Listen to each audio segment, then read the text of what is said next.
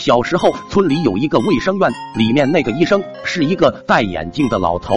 因为看病的时候经常给我们打针，所以一直不受我们这些小孩的待见。在我们心中，他就是一个恶毒的魔鬼。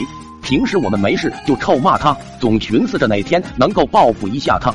那一天下午，我和村里的几个小伙伴一起放学回家，走到他家门前的时候，正巧看见他家土地里面有非常多的玉米种子团。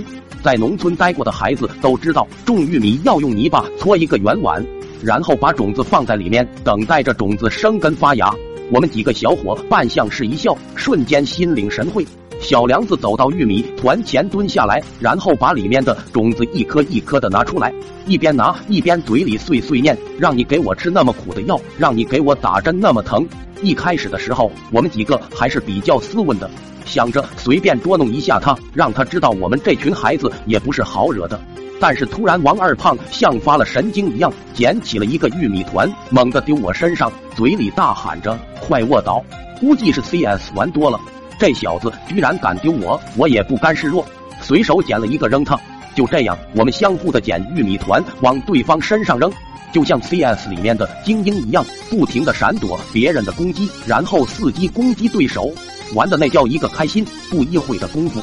土地里就一片狼藉，玉米团被我们扔的满地都是。这时候，听到动静的老头从家里面走出来，看见一片狼藉的玉米地和我们几个熊孩子，眼神里瞬间充满了杀气，提着棍子就冲了出来。我们几个看到这场景，站起来拔腿就跑，各自跑回了家，心里非常的害怕。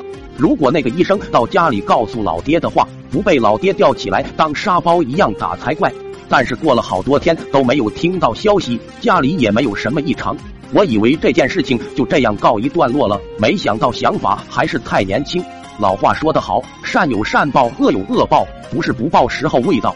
那一天我感冒了，发烧特别严重，老爹赶紧把我送到了卫生院里。老头看见是那天糟蹋他玉米地的熊孩子，压抑住心中的怒火，微笑着给我把脉、考体温。然后告诉老爹，你这孩子发烧特别严重，需要打针才能好得快。然后吩咐我趴在凳子上，屁股翘起来。